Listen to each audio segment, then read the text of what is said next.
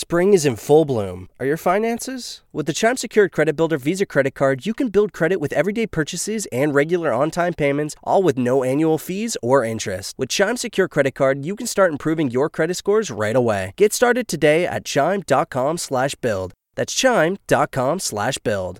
Chime. Feels like progress. The Chime Credit Builder Visa Credit Card is issued by Bancorp Bank NA or Stride Bank NA. Members FDIC. Out of network ATM withdrawal and OTC advance fees may apply. Terms and conditions apply. Go to chime.com slash disclosures for details.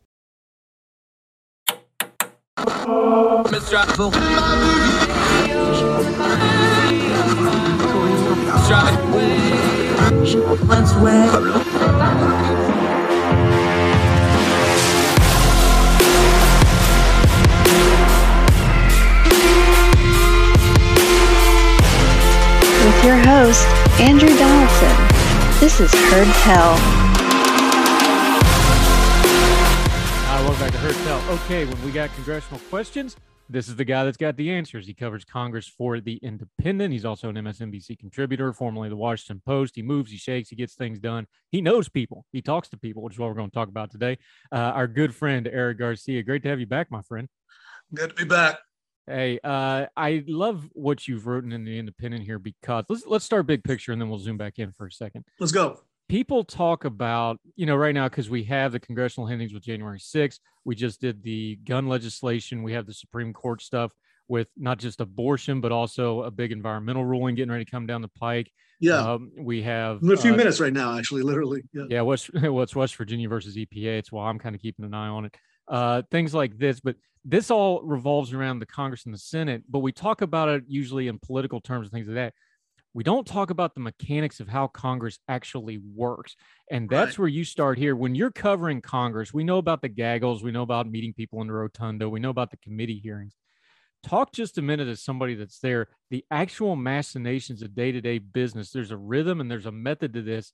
And that's a part of a lot of these stories that gets left out, isn't it? Yeah, it is. I think one of the things a lot of people don't recognize is, and I've talked about this in the past, is that the House of Representatives, for better or for worse, has is basically a jalopy. It's basically at this point the other the two sides barely talk to each other at this point. Uh, so as a result, that's why you see a lot of this the legislation getting done on the Senate side because they recognize that they actually need to pass a bill. So, for example, the bipartisan infrastructure bill was done on the Senate side, and the uh, the gun legislation was the mostly most recently passed was done on the Senate side. And a big reason for that is because of the filibuster. What's interesting, what I've noticed is that ever since January 6th, there is there are a lot of hard feelings on the House side. Um, and of course, it was revealed last week that multiple members of the House asked for pardons. On the Senate side, the weird thing is, and, and, Kirsten Gillibrand has talked about this with uh, with me, is that like they, for the most part, it's not like anybody's forgiven Josh Hawley or Ted Cruz, but for the most part, they're just they've because of the way the Senate's set up, they've moved on. And they kind of have to work together because there's fewer of them, and because there's the filibuster, they have to work together. So one of the other things I think that's important to recognize is that, and so what I, I wrote this piece about Senator Thom Tillis, is that a lot of times one of the things that benefits is that one of the, at least on the Senate side, there's a real inclination to negotiate, not let staff negotiate and let the and let the senators negotiate among themselves. Otherwise, things break down. And I think that was really one of the things that allowed for both the, the infrastructure bill and the gun bill to get through was that they kind of didn't let the staff get involved. They kind of just did it, you know, mano a mano. Yeah, and there's one other part to that that we need to touch on before we get into the specifics here. You talk about the staff negotiating as opposed to the senators. Um, I know we had our friend Jim Swift on who staffed both the House and the Senate in a previous life before becoming a writer. He's talked about this on the program. The Yeah. turnover of staff in the House is one of the real driving factors of how the House works because you're running for every election basically once a year because it's every two years the election Yeah. cycles. Their staff turns over so much. Senate, you have Senate staffers that have been there 20, 30 years sometimes. It's a totally different beast. And when you're talking about effective government, like passing uh, negotiated legislation, the House just has some institution or, or institutional things against them, whereas the Senate it's kind of built in to have things work because you got people that are there longer, they're more secure, all that. That's something that you see as a reporter that the general public probably doesn't think of, but it's a huge factor in how these things happen. Yeah, it absolutely is. Being a Senate, being, being, being, you know, one of the interesting things about it, what that I noticed was that during the January 6 hearings was was the Cassidy Hutchinson um, testimony what was interesting to me is that I probably know like 10 or 15 different Cassidy Hutchinsons or Cassidy's Hutchinson. I don't know what the plural of that is. Uh, but they're they're you know they're often young they're often fresh out of college they're often uh, very uh, fresh faced and not with a lot of experience so there's just a lot of staff turnover and just because of the high metabolism of the of, of the house a lot of people get run out very easily. There aren't that many. There are some lifers, don't get me wrong. There's some people who stay there for a long time, but most times people will usually jump over to the Senate side. Uh, there, there's also just like a, a house office is just smaller to manage. Whereas the Senate, there are plenty of lifers. And there are plenty of, there's plenty of people who get things done on the day-to-day basis and who manage their bosses. And then of course there's some uh, you know I, I, don't think i'm speaking out of term the, the, senate is a lot older than the house. Um, and as a result for some of the members of the senate who might not be all there all the time. The Senate might Senate staffers might carry the load a little bit more. Uh, you know, there were talks about this when Strom Thurmond was a senator that his that his that his staff ran things. There were talks about Robert Byrd, how when he wasn't there for the most part toward the end uh, from from West Virginia. So there, so, so the Senate's so it's not more glamorous, I'd say, but there is more of a, I guess you could say, a veneration of Senate staff because these are people who get stuff done on a regular basis. Yeah, uh, Eric Garcia, fine reporter, joining us. Okay, this leads us to the Thom Tillis piece you wrote, and we've linked to it in the show notes. Make sure you read the full piece. But you know, one of our founding principles here is things don't happen in a vacuum; they have it in a sequence. Walk us through who Thom Tillis is because he's not that well nationally known. Uh, of course, you and me both have ties to North Carolina, so we know maybe a little bit more than the average bear anyway.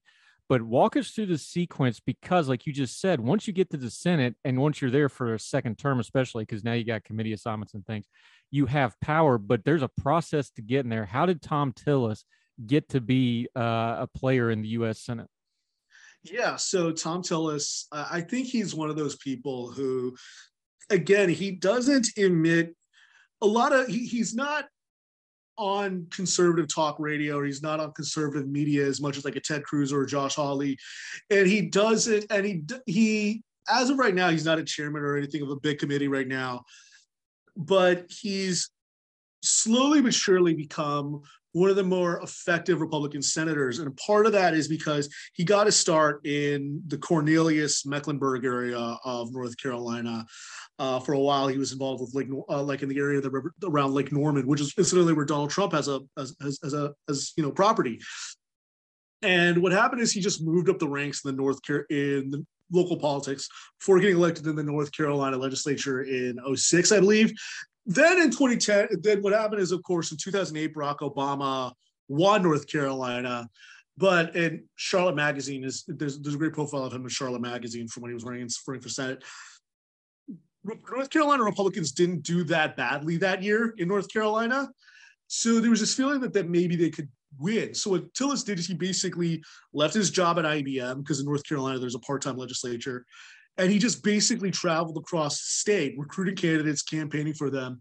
And then in 2010 uh, republicans for the first time in more than a century take over both houses of the legislature.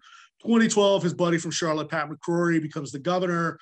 And really at that point you know because they haven't been in power for so long they just ramrod through a lot of conservative legislation. That really gives tillis the impetus to run for Senate in 2014. And of course, he's running against Kay Hagan. And that was, I think it was the most expensive Senate race at the time. And it was a it was a blood feud. It was that was the first Senate race I ever covered. And it was just, it was ugly, it was nasty. Uh, there was a lot of mudslinging. Uh, and Tillis narrowly won that race, but I think like only like 45,000 votes. Hagan actually did better than people the, the, than she probably could than like a lot of other Democrats. But it was just a bad year for Democrats. Tillis, for the first term, he really doesn't stand out that much. But what he does do is he really tries to become somebody who Democrats can do business with. He said in 2016, he says, if they don't do criminal justice reform, I'm not ready for another term. And then the Senate Judiciary Committee, he helps negotiate criminal justice reform with Democrats like Cory Booker. And then, of course, what happens is in 2020, Demo- of course, uh, Cal Cunningham uh, runs against him, and of course has that uh, sexting scandal. And till and Tillis, you could argue he could he probably would have won that seat because Joe Biden just didn't campaign that much in North Carolina. But the other thing you could argue is that he just got lucky. But depending on who you ask, but what but whatever, whatever did happen, is since then he's accumulated a lot of trust and respect, uh, uh, enough trust and enough goodwill from Senate leadership, and enough respect from Democrats that he's somebody who they could negotiate with. In other words, uh, you know, we used to just call this stuff politics. Like, hey, he went out and raised for all these other candidates. Now it's his turn. Hey, he's easy to work with on stuff. So he, like, we have, we now have like this new breed of politics where it's so online and it's so party focused and so ideologically focused. He's almost like an old school politician where he just kind of goes and does the job, doesn't he? Yeah, he does the job. Make no mistake, he's a conservative. I don't. I don't want to say that he's a sure. I just mean mechanically, like he. he yeah, mechanically, like uh, there are the people who, you know, uh, uh, to, to your point, he's the last of the dying breed. I think because, like, for example, to your point, Senator Rob Portman is retiring this year. Uh, he's another, another, I guess you could say, I think the distinction is not, and Amy Walter has discussed this at the Cook Political Report, who's like the smartest woman I know in the world. Uh, smartest person I know in the world, probably. There are what I call governing Republicans, and there are firebrands. And Rob Portman and Roy Blunt and Pat Toomey, all of whom are retiring this year, uh, are what I call, and Richard Burr are governing Republicans. They're conservatives, but they care about, you know, landing the plane. Then there are your Ted Cruz's and your Josh Hawleys and your, um, your, your John Neely Kennedys, uh, who focus mostly on, you know, um, optics. And I think Tillis, one reason why he doesn't earn the ire of Democrats, and one reason why he, why his Democratic challengers don't raise as much money as like your Amy McGraths or your Jamie Harrisons or your John Ossoffs or your Raphael Warnocks is he hasn't put himself out in the forefront as somebody who does that many offensive things to Democrats, and he's not in Senate leadership for now. So that kind of inoculates him from Democratic outrage. But in the same respect, I think what it does is that because he cares about governing and he cares about actually landing the plane and not just being on you know uh, being on you know Ben Shapiro's podcast all the time. Uh, he he a lot of conservatives don't necessarily trust him. So I, I, think that's the real distinction. I, I, actually used to say when North Carolina passed the bathroom bill, that was under Speaker Tim Moore, his successor. I used to say that never would have gone gone to a vote in the General Assembly if he were Speaker, not because he wasn't you know opposed to LGBTQ rights, he is, but it's because he knew that was bad for business. Yeah, and you said something key there too. I think to key in on is with somebody like Tillis because he's not in leadership this is there's always been this this group whatever the makeup of the senate is there's always this floating group you know gang of four gang of six gang of eight whatever. There's yeah. always this floating group that's not actually in leadership but they're the ones getting done. There was reporting that mitch mcconnell basically literally told the democrats like hey i can't touch this but go talk to xyz and tillis and tillis was on that list that mcconnell told him like no you go talk to them they'll hash it out and then we'll go from there that's kind of not unusual for the Senate, and he's become that kind of a guy. Right. There are certain people who, because they have good relationships with Democrats, because they come with states from states where there are a lot of Democrats, there's this feeling that, well, we can get this done. I, the, the, other person who's like that is uh, Senator John Cornyn, who again is a very conservative uh, senator, former Attorney General of Texas.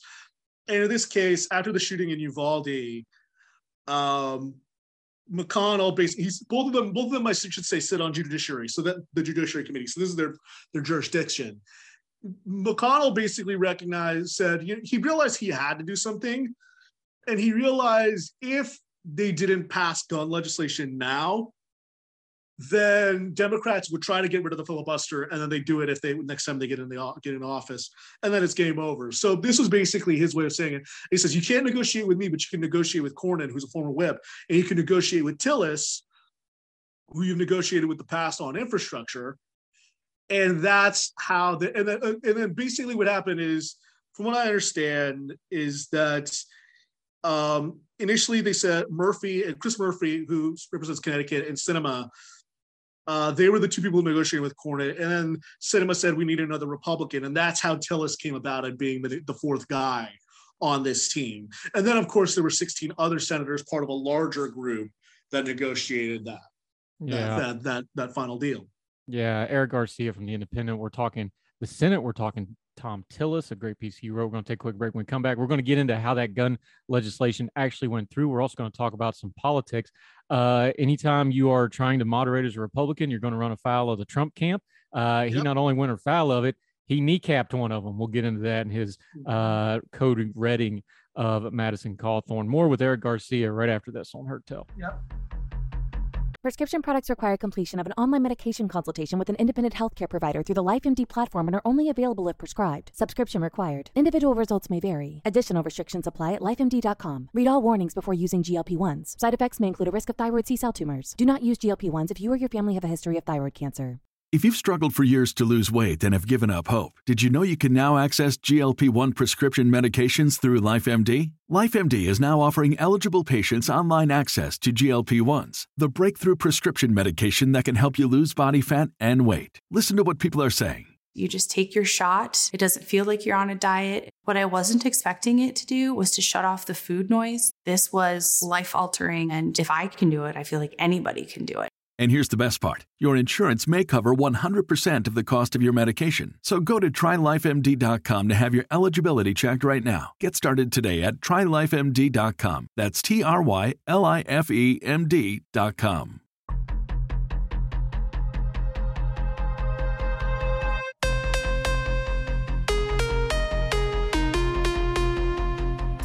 Uh, welcome back to Heard Tell. Having a blast talking to our good friend Eric Garcia. He does great work. Make sure you're following him. Uh, he writes for the Independent, MSNBC, other places from time to time. All right, buddy. We've talked about Thom Tillis, how the Senate works. We walked through how Thom Tillis became. Uh, he's not a shot caller, but he talks to all the people before the shots are called. I think that's probably yes. the fair way of explaining this. Uh, yeah. Let's talk the gun legislation real quick. Let's just set aside the particulars of it because you know there, a lot of this was kind of shining up stuff that was already existing. There's some argument over yes. what it actually accomplishes, but they passed something which two months ago you would have said that would have never happened. How did the mechanics of this legislation get passed? The mechanics of it are really interesting because I think that there was really this feeling. I, I think I think it, I think it's important to say there are a few things I wrote about this. It was interesting because I remember when the negotiations began. Uh, I should say I've been covering. I've been a journalist now for you know professionally for eight years, um, and that means that I've been covering politics in Washington ever since. So I've been covering Washington's response to gun violence for a long time now, and to the point that I'm just kind of like, this is you know nothing's going to happen on guns.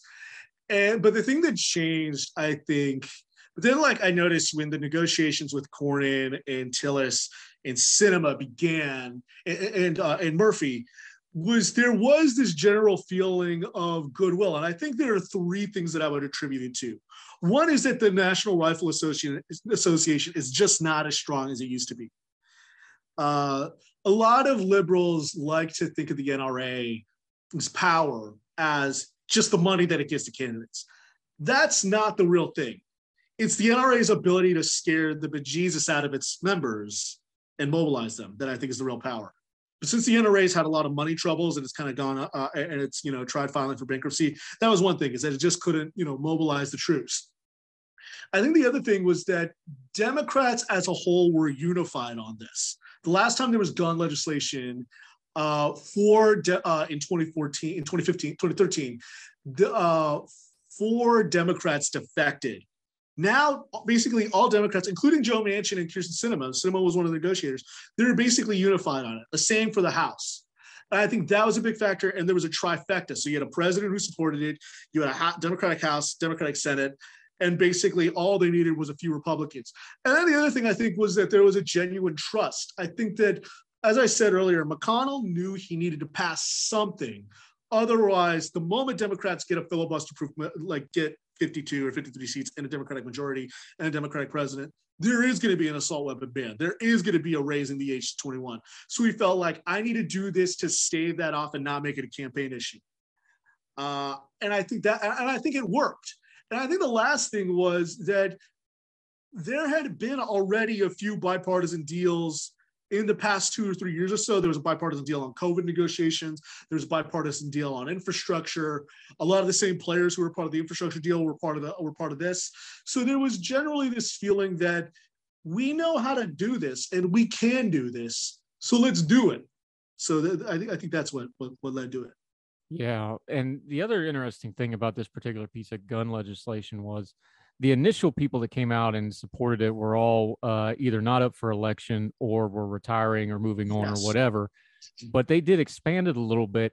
Uh, our progressive friends aren't going to like this, so y'all just grab your chairs real hard. This is going to be a rough two minutes, but I just got to lay this out there. Uh, when Manchin and Sinema had all that pressure on them to get rid of the filibuster, they both yes. used the argument, "No, the filibuster lets us negotiate things." And they yes. got they got absolutely racked over social media and campaign ads. They got destroyed online for it. They've got some scoreboards going up now with some with a, some really important stuff, even for progressives, for moderates. They're they're putting wins on the board. Does that argument get a little fleshing out now? I mean, they're never going to get an apology or anything, but they're actually kind of getting some stuff done here. Well, what I was what I said about this at the beginning when I, I wrote about this the, during the negotiations was I said sinema had the most to gain and the most to lose from this, because if Cornyn and Tillis walked away, then the immediate thing that people that progressives would say was, you see, she doesn't she her relationships with the Republicans don't even work out that much. Uh, they don't actually get things done. But if it worked, then she could go back to Democratic voters in Arizona in 2020. She's not up for reelection this year. She's up in reelection in 2024. She could say, I got an infrastructure bill. I got gun legislation. We didn't need to get rid of the filibuster. So reelect me. And I think that she has she has a case to be made. That's not to say that there aren't going to people, maybe people, particularly Democratic primary voters, who aren't happy with, who are still un, not unhappy with her. But she can make the case. Manchin is in, a, of course, in a very different situation. He's in a state where Trump won every county. He has to work with Republicans. Sinema can now say, look, I, I rack up like while AOC gets a lot of retweets and you know a lot of other people, I actually get things done. You could argue that this gun bill was not everything that they wanted, and in the same way, you could argue that passing the bipartisan infrastructure bill allowed for Build Back Better to die on the vine. But she could very easily say, hey, that like I actually do stuff and, and, and it works. So she has an argument to be made. Yeah, and the the other thing there is, and I we'll delve into this some other time. The Senate is an exclusive club. There's only 100 of them. It is. And even bipartisan across parties, they like to have a say in who they're working with every day. And I think they're looking at states like Arizona and that absolute dumpster fire of a primary they're getting ready to have. And they're looking at Kyrsten Sinema and Joe Manchin in West Virginia going, you know what? Whatever comes after that's going to be worse. Let's let's not burn her on this. There there's definitely stuff like that that happens in the U.S. Senate, and they they think that way. No question. I mean, I, I think that's very um, I, you know, I'll say this about Mitch McConnell, and uh, I can't speak for the rest of them, but I can say this: McConnell is very strategic, and he doesn't, and he also, McConnell, uh, as much as conservatives may hate him for it, he remembers 2010 when Sharron Angle blew that race against Harry Reid. And he remembers. Uh, I was living in Vegas at the time. I remember it vividly. That it, whatever you saw in the national media, it was three times worse on the ground. It was bad. Right.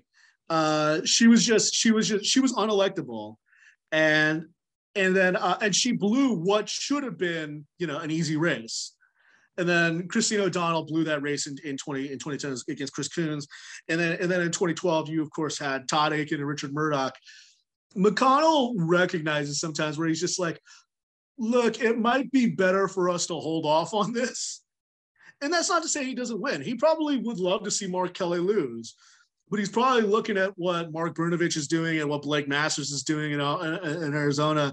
And he's probably like, this is going to be bad and this will be a headache. And I'm sure he probably, even though he's endorsed Herschel Walker, he probably is looking at that with, you know, some sweater under the collar.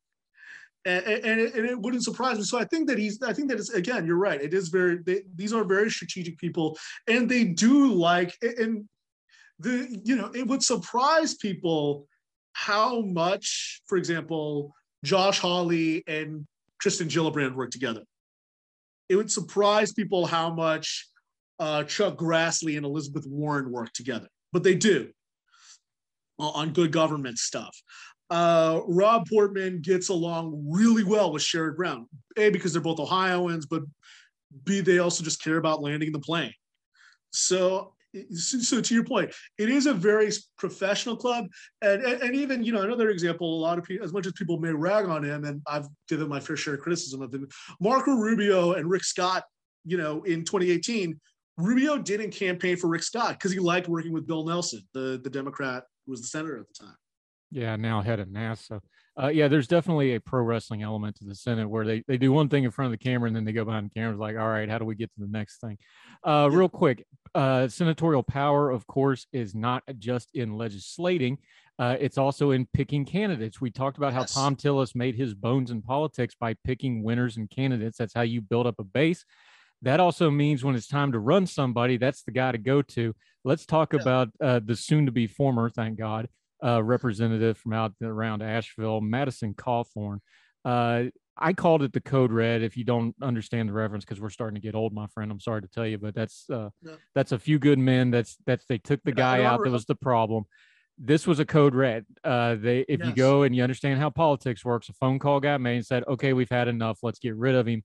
Thom Tillis, it turns out, was the catalyst behind that, or more specifically, his staff and his office and those deep, deep North Carolina ties.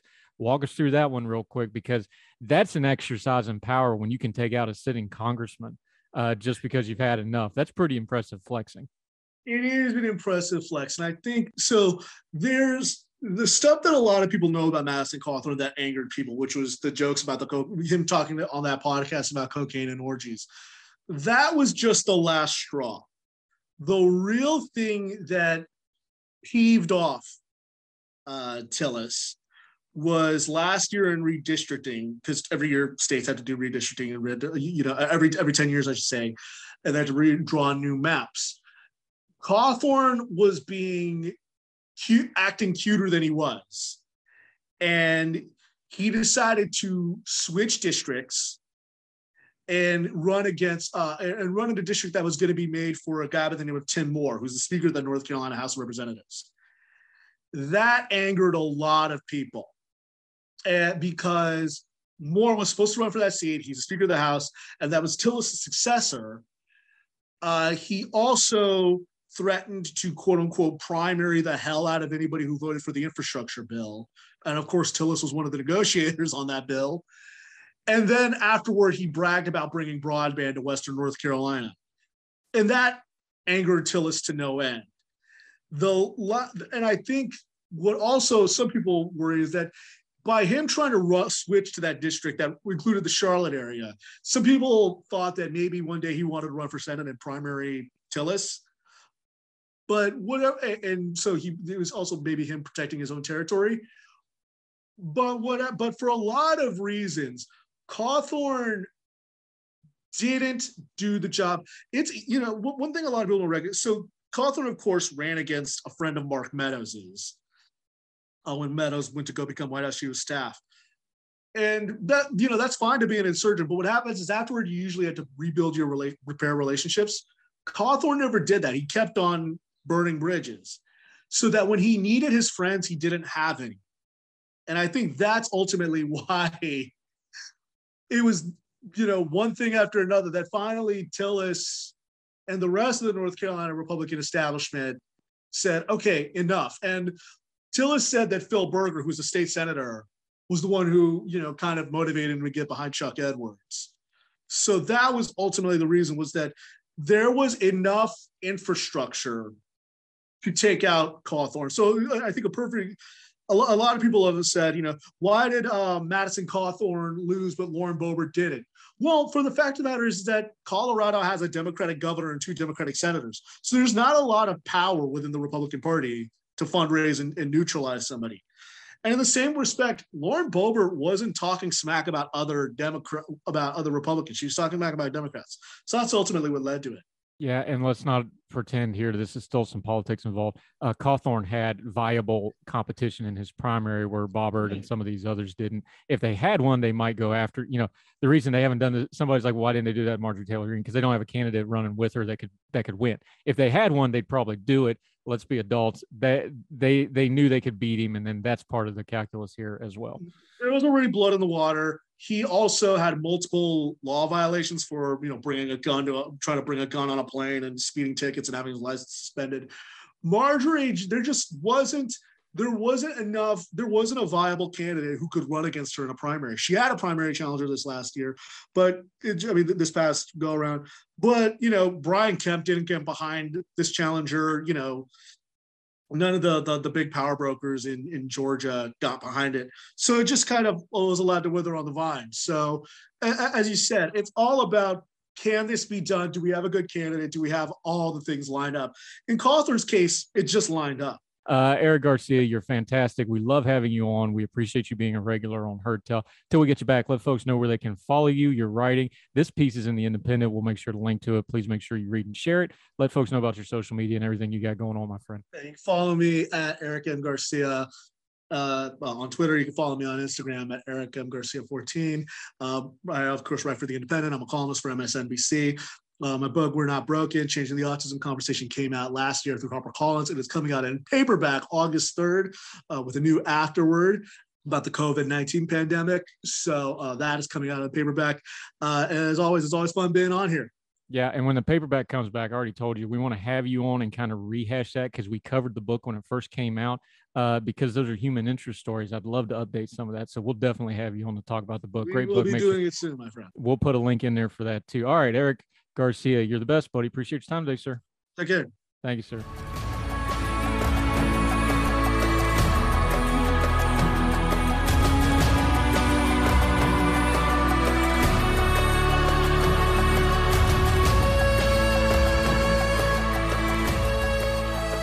Uh, welcome back to Heard Tell. Oh, contributor. She's also at the Reason Foundation looking at the Pension Integrity Project and some policy analysis. Jen Sidorova, how are you, ma'am? Glad to have you with us. Good to be here. Hey, thrilled to have you. Okay. Uh, you've been doing some writing. Let's start kind of big picture for a second. Everybody understands that pensions is a big problem in America, especially on a federal level. We understand pensioners, and that has a lot of different forms from public pensions, even the Medicare system, things like that. You took an angle on this, though, that on the municipal level, and we know there's a lot of cities that have been crippled with pensions. You actually found an example of some good news for pension. I'm all for some good news. We've had a lot of bad news lately. Talk about Jacksonville and the pension system that you wrote about because it's really nice to see a well run government and some good news in this front, isn't it? Yes, definitely. So, what we focus in the Pension Integrity Project is the state and local pensions. Uh, so not really like the social, uh, not the social security or anything like that, but the local and state pensions that pay for the public service workers, teachers, firefighters, and police officers within the states or municipalities. And so Jacksonville is like is one of the examples of a municipality that um, back in 2017 they turned off the defined benefit pension plan for the new hires and they put all the new hires into 401k style plan. So all of that sounds kind of a lot like a lot, uh, all this terminology, but let me try to explain it. Defined benefit plan, the pension plan is the kind of plan that a lot of public sector workers have, like teachers and police and firefighters, as I've mentioned. And so the way the benefit is calculated is that there's a formula that takes into account the uh, num- number of years that they worked a, with a particular employer. Um, it takes into account their salaries, and then it's calculated, and uh, they kind of get a, a benefit um, each month. So that's how pensions work. And uh, the employer is responsible to provide that pension no matter what. So even if they don't have enough money saved up, they still need to find a way to provide for those pensions. Those pensions are guaranteed by constitutions. Uh, what Jacksonville did, they switched the new hires to 401k style plan. That's more like a, um, we also call it defined contribution plan. Um, that's more similar to uh, what you know workers outside of the public sector have. It's a 401 style plan. And what that means is that it, it is dependent on how the markets do. And um, it, the risk is kind of carried more so by the employee than employer. Um, yeah, and so um, that's what Jacksonville did. And now uh, we see a lot of positive dynamic for them because for once their credit rating uh, was improved. So they had an upgrade and now they will have lower interest rates on all the loans they will take out. So all the money freed up will go towards their public services like, uh, you know, infrastructure, parks, recreation, everything that um, all the public services that their, um, their citizens need. Now I'm just looking at there's a fiscal side and a political side of this. Let's just look at the fiscal side for a second since you went through the technicalities of this. The numbers are pretty astonishing. 585 million added over 155 million to the pension reserves. Since that charge was put in place, over 715 million has been used to grow Jacksonville economy and invest back like you talked about.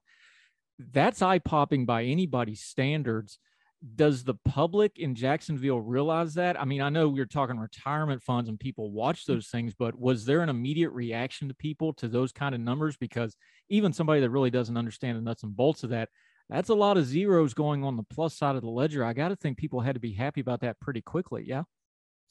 Right. Um, so I do believe there was a lot of coverage of that, uh, both when the reform was taking place. Um, and right now, I'm not so sure. I don't see as much of that in the news. Um, it's it's something more that the public public finance professional would understand rather than the general public, unless they make that sort of connection, unless the uh, officials go out there and they talk to the press and they highlight. So, and in this particular case, uh, it was actually highlighted in the media. And now that I'm thinking of that, and uh, one of the one of the officials actually mentioned that you know, the freed up money will go towards roads, bridges, parks, libraries, public health and safety. So it will affect the daily life of those communities. But since you brought up this eye-popping number, I have another uh, another significant number to share with you, and the total, um, and that's the total public pension debt across the country, which right now is pushing 1.5 trillion dollars and that number is really huge. And that's how much money um, these public pensions lacking to so in a way this is how much less they have than they should. And kind of to give you another um, visual of that is that the public pensions right now are funded at roughly 72% so they only have 72 cents per each dollar saved up for those pensions. Now in 2021 because of the very high interest because of the very high asset returns, uh, that number increased a little bit. It, instead of 72, it, it, it was 80 in 2021.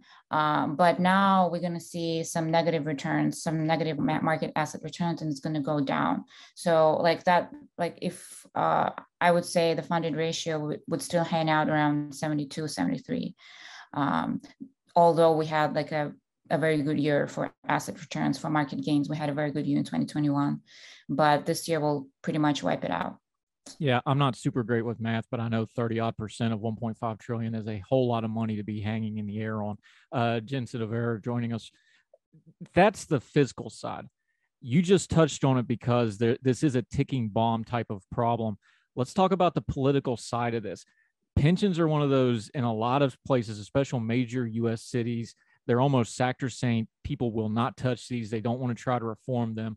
What was the political environment in Jacksonville that they actually not only reformed it, but reformed it in a really productive way that only five years, that's a pretty fast physical return on something like this. Talk about the political calculation where they actually got this done when so many municipalities, you can't even bring this up, let alone do actual reform on it. Right. So when we're talking about public pension reform, it does not necessarily have to be as drastic as what Jacksonville did. You don't necessarily have to close out defined benefit plan. In some defined benefit plans in this country are actually fully funded. So the goal of pension reform is mainly to bring the uh, pension plan to the state where it's not impacting, you know, um, the public services. It's not dragging the state or the municipality down to the point when they are having a downgrade. Um, of their risk downgrade. And it's actually just uh, when whenever the pension reform is all about making a sustainable plan that will make sure that those promises to retirees, promises to those teachers, police officers, and firefighters are actually fulfilled. Um, and it's really the goal is to make those pension plans solvent, to put them down, you know, uh, the fiscal solvency path. Um, it's not really the point is not really to shut them down at all. And um, another interesting example of this pension plan um, not this particular pension plan, but another pe- successful transition from defined benefit to defined contribution was in Alaska. Uh, the reform that happened in 2006 um, where they also put all the new hires into defined contribution plan. It's been like it's been a while since that reform, and I recently published a working paper that looks at the retention outcomes uh, for the workers, retention outcomes for the teachers, and we actually what we see is that. Um, retention actually slightly improves for workers who were hired uh, at the defined contribution for the defined contribution plan. Yeah. Let's ask you this then. Uh, Jacksonville, of course, is in Florida. That's a fast growing state. There's no state taxes. There's obviously some local things that went into this. So when you look at the example of Jacksonville, and like you said, that is kind of a drastic example. What is scalable and what isn't scalable from this example? Do you think, as you look, like you said, the rest of the country, this is a $1.5 trillion problem. Almost every municipality has a pension issue of some sort and manner what is scalable what isn't going to be scalable as we look at the rest of the country do you think? I think uh, one priority that i see um, one kind of sticking point that i see for a lot of plans is their assumption um, uh, their, their assumed rate of returns. The assumed rate of return is the assumption that they make when calculating um, kind of how much money they're taking in. When calculating that uh, the assumed rate of return helps them calculate their unfunded their funded ratios, their unfunded liabilities, and it's a very important measure because this is how much money they think uh, their assets are going to return every year. And so right now, uh, the assumption on average is 7%. So they believe that uh, every year their, their portfolio is, will return 7%.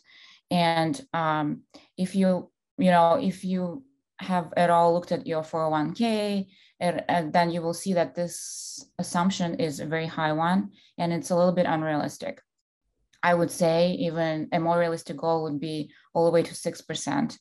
And some plans actually, like some plans like New York, are actually doing this. So this is something that definitely can be done. And it's also a very positive improvement for the plan in the sense that they will just set more realistic goals for themselves. And uh, they're more likely to be back on solvency track, back to being fully funded, and um, to fulfill the promises to the retirees. All right, we're talking to Jen Sidorova. Uh, she's with Young Voices and the Reason Foundation, doing some excellent work on public policy when it comes to pension. We're going to take a quick break. When we come back, we're going to talk about the rest of the country. A whole lot of problems, like she said, 1.5 trillion. She's got some writing and some examples of what to do about that. Who's in trouble? Who's not? Talking public pensions, one of those things folks don't like to talk about until it's a problem. Uh, with our friend Jen. Right back after her tell. Right after this.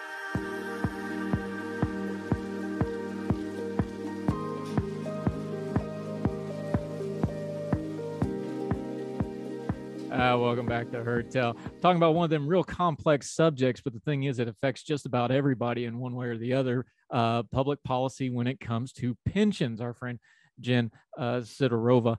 Uh, the reason this affects everybody, and you touched on it lightly, but let's let's just make sure we enunciate it clearly for everybody. The opposite of what you cover in Jacksonville is true. They made back money. They fixed their problems. That was more money for roses, roads and bridges and firefighters and cops and teachers and whatever else But we've seen in municipalities the reverse, though. When they don't handle their pension fund, the pension fund really becomes an albatross. And then things like teachers and firefighters and roads and playgrounds and all that other stuff, that's what starts suffering because these pension plans can absolutely eat up a city budget for decades to come if they're not properly managed, can't they? Right. So I think a couple of examples of uh, really significant, you know, kind of a, a fallout that was brought up from mismanaged pensions was Detroit a couple of years ago, and then Puerto Rico. So um, both both jurisdictions um, had to undergo significant fiscal changes because uh, their pensions. And this is something that you know, as pension integrity project, pension reform, we're trying to prevent. Uh, you never want to go to this point of almost no return when you have to, at that point, make significant drastic changes. A lot of pensions are in the state where, um, you know, with a little bit of tuning, defined benefit plan could work. And uh, this is something that just needs to be taken care of right now. It's it's a priority. Um, and although you know most policymakers are not going to be here when those pensions you know mature like 30 years from now when you know the bill will come due it is still like decisions that are made right now are extremely important. And another thing the reason that I, why i am bringing this up is because we've seen a recent trend that um, that in a lot of those uh, state pensions um, what happened was that uh, the uh, you know the political goals like the prioritizing green environmentally friendly and um, you know social justice goals um, those sort of investments so um, has, has been taking place examples of that would be like divesting from a gun manufacturer or divesting from an oil producing company uh, and instead investing into ESGs. And this was the, this is the trend that's happening right now, and it's quite scary in a way that uh, when it comes to you know those pensions that you owe to um, that you owe and you have to pay what you really should be chasing is kind of sustainable solid returns you should be investing into assets that are very likely that are trusted assets and they are very likely to bring a stable return and not really gamble with public pension money so that's just another thing that we've seen recently, and I wanted to highlight. Yeah. And I think you hit something important on the head there, too, is you know, this is a data heavy thing. This is kind of a wonky issue, but it affects very normal, everyday people, even people that are non political, because everybody wants to have some kind of a retirement. Um, and this thing projects out 20 or 30 years over the course of a worker's lifetime. So it's kind of hard for people to get their heads around. As you've wrote about this, as you studied it at the Reason Foundation and other places, do we need to change how we discuss this in the political commentary and on our social media and stuff? The way we've discussed this over the last 20 30 years doesn't seem like it's a real productive way. Do you think there's a better way to discuss this without maybe getting into all the nomenclature which kind of loses people and just talk to them on a human mm-hmm. level of like hey this not only makes your retirement better it makes our cities better. It gives more stuff to our kids for the next generation. It sets the next generation up for success. Do we need to change our nomenclature how we talk about this issue yeah, actually, a couple of years ago, I wrote that op-ed that went to Market Watch, and it talks about why pensions pension issue is a millennial issue as well. Why millennials should care about pension debt. It's precisely because of that, because the money that otherwise could be spent on public services is going uh, is going towards paying, you know, to the employees who stopped working 10 or 20 years ago which is kind of bringing bringing up the issue of intergeneration intergenerational fairness, and it's also like in Jacksonville, it's simply that you know you're getting a lower credit score, and like any one of us, like once our credit score, if it goes down, we're going to get billed with high interest rates, and if we have a very high credit score, we get low interest rates. It's like as simple as that. So you can even bring this into this human level um, and translate it into these basic issues that we have to deal with um, in our daily lives to explain this issue. And that's what I'm trying to do as part of uh, the Pension Integrity Project and as part of Young Voices.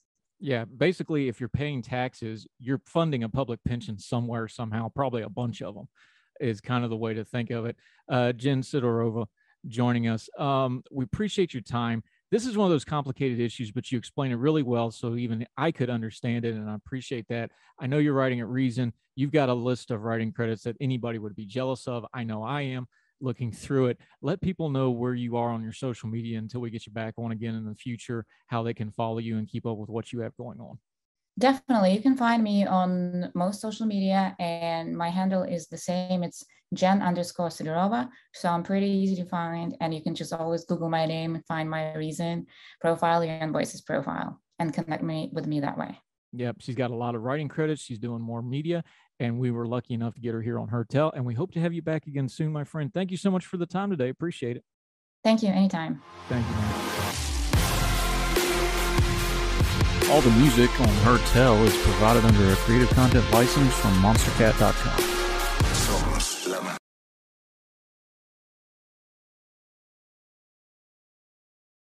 Without the ones like you, who work tirelessly to keep things running, everything would suddenly stop.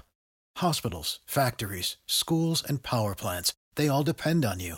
No matter the weather, emergency, or time of day, you're the ones who get it done. At Grainger, we're here for you with professional grade industrial supplies. Count on real time product availability and fast delivery. Call clickgrainger.com or just stop by. Grainger for the ones who get it done.